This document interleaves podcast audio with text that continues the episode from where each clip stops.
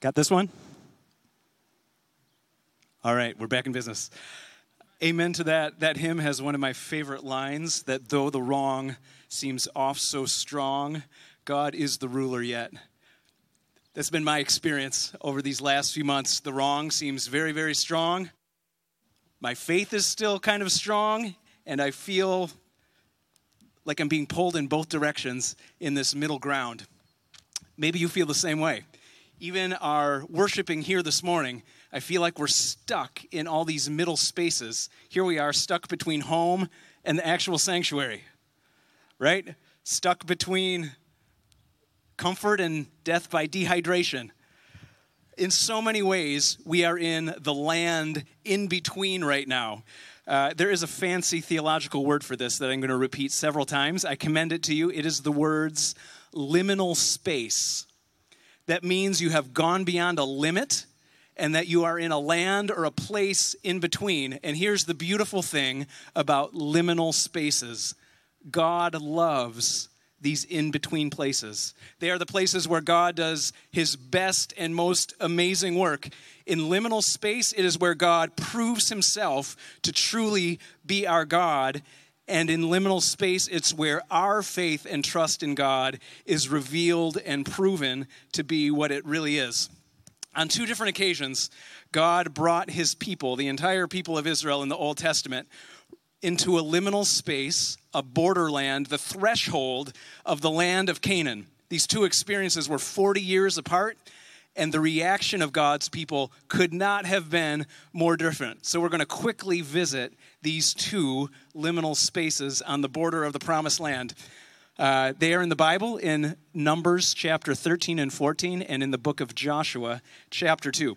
The first time this occurred, only a few months, a handful of months after leaving Egypt, after being freed from slavery, God's people, the Israelites, found themselves on the threshold of the promised land. And this first time, Moses, their leader, appointed 12 spies to cross the border and go investigate this promised land. We know the names of each of these 12 spies. They're recorded at the book in the beginning of Numbers chapter 13. Here were the orders for the spies investigate the land and investigate the people. They did this, quite frankly, if you're going to try to do a low level reconnaissance tour, sending 12 people is probably a little too many, a little cumbersome. I think maybe Moses had in mind that this would be a consensus building public relations mission more than anything. But the spies go in and they come back and they report that the land is amazing. It's fruitful, it's productive. They come back carrying huge grapes. So far, so good. And then 10 of the spies open their mouths in a public gathering, maybe like this. And the 10 spies start talking and they say this, quoting from the Bible We went into the land where you sent us and it does flow with milk and honey. It's amazing. But the people who live there, they are powerful, and their cities are fortified and so large. All the people there were of such a great size, we seemed like tiny grasshoppers in our own eyes when we looked the same to them. There was one time I was at an NBA game in Sacramento, California, and just about 10 feet away from me, there was a guy about my size, like 5, 10, or 11, and he was stretching the King's center, Vlade Divac, who was like seven foot four.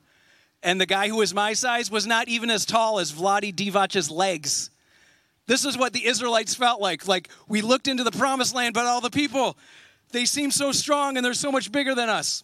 Two spies had a very different report. Guys named Joshua and Caleb, here was their report. Let's go. We can do this.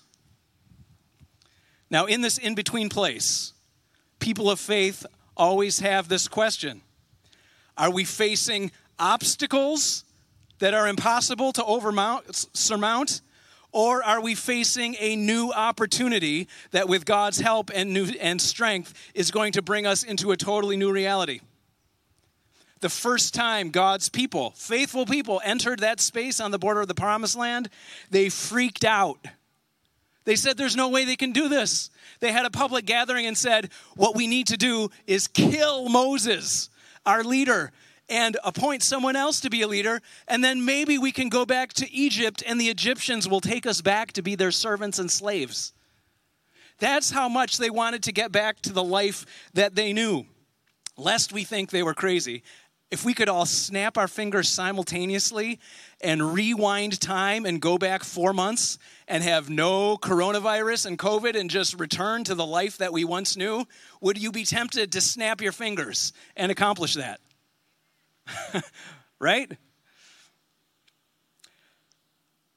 If we did that, as tempting as it is, we would be denying God, however, the opportunity to do what only God can do when God sized problems confront the world and his people.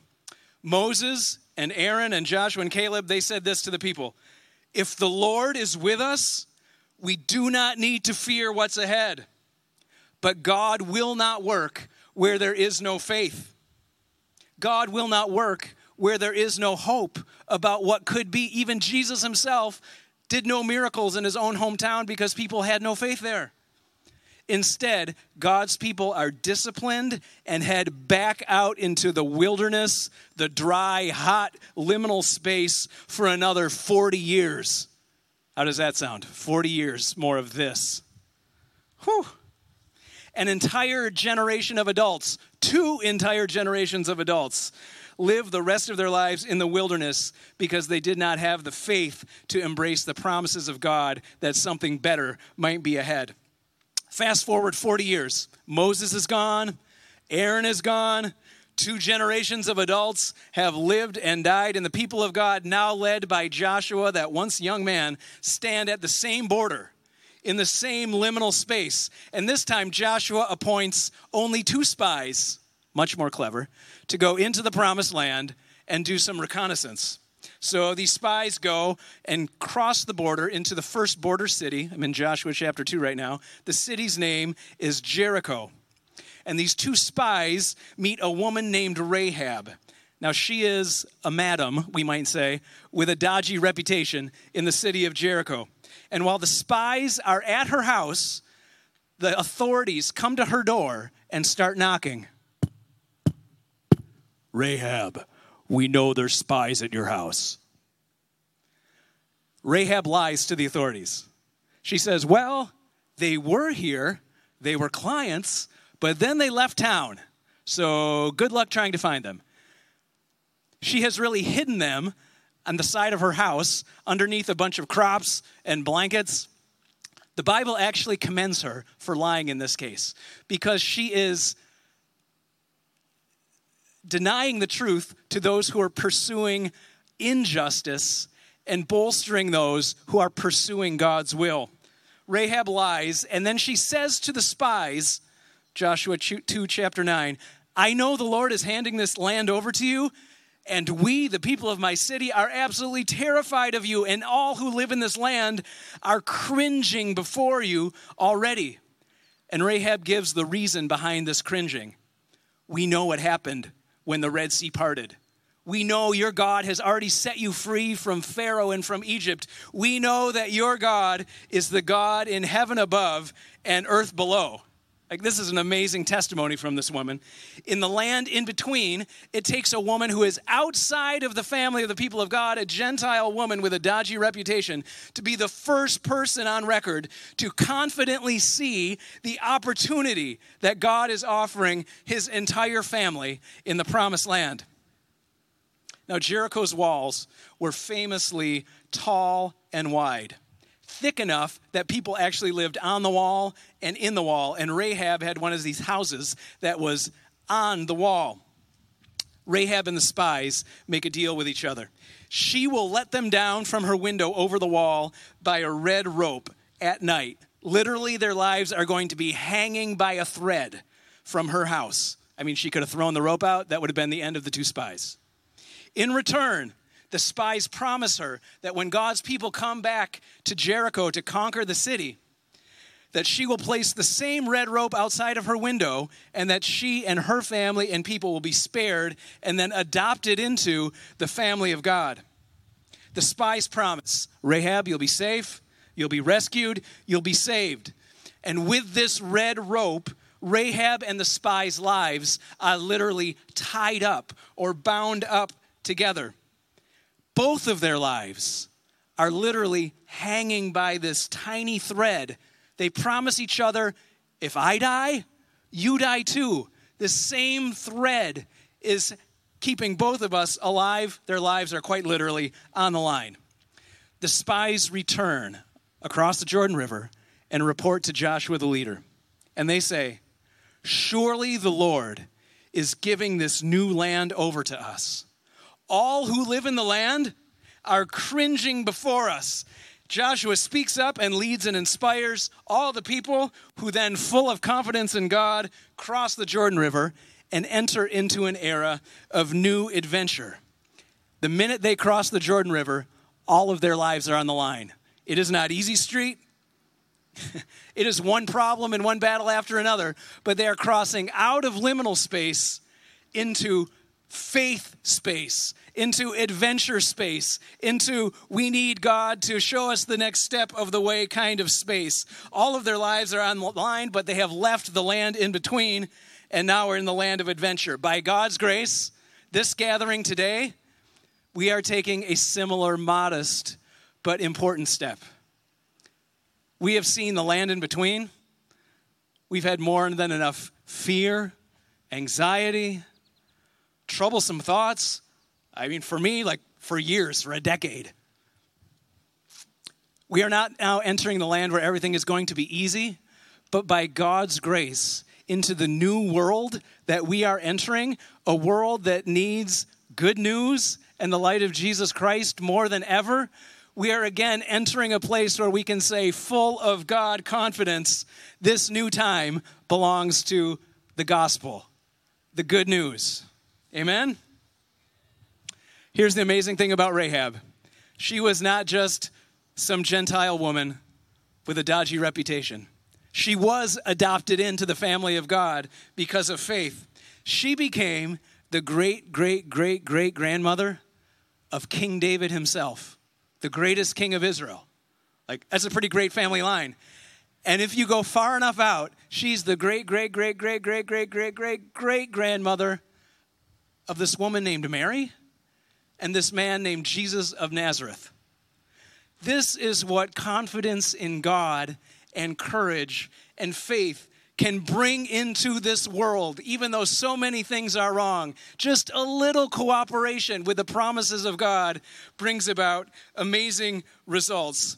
Jesus himself, when his life was hanging by a thread on a cross between earth and heaven. Jesus himself, when he was entombed in the middle space between mortality, life, and death, Jesus himself offered his very life to his disciples, to people like us. And it's in this in between space that Jesus still desires to meet disciples like us in 2020. This is celebrating community to enter this space with Jesus. So if you have juice and wine in front of you, I'd invite you to take it out now. It's going to take a little unwrapping. we remember that on the night that he was betrayed, our Lord Jesus took bread. And after he had prayed and given thanks to God, he broke it. And in the presence of his disciples, he said, this bread is now my body, which is given for you.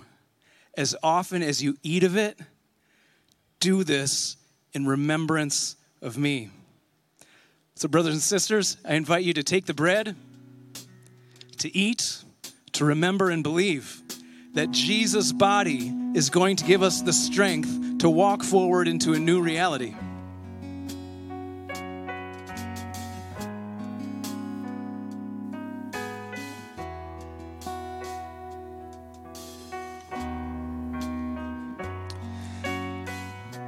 After the Lord and his disciples had eaten this meal together, Jesus took a cup, the cup of redemption. He poured out wine in their presence, saying, This is now the cup of the new covenant, a new age of promise, which is given to you in my blood. As often as you drink of it, do this in remembrance of me. So, invite you to take and to drink and to remember and believe that the blood of Jesus was shed to cover all of your sins, the sins of the world, and to make us righteous before God so that we can walk into a new era full of confidence in God.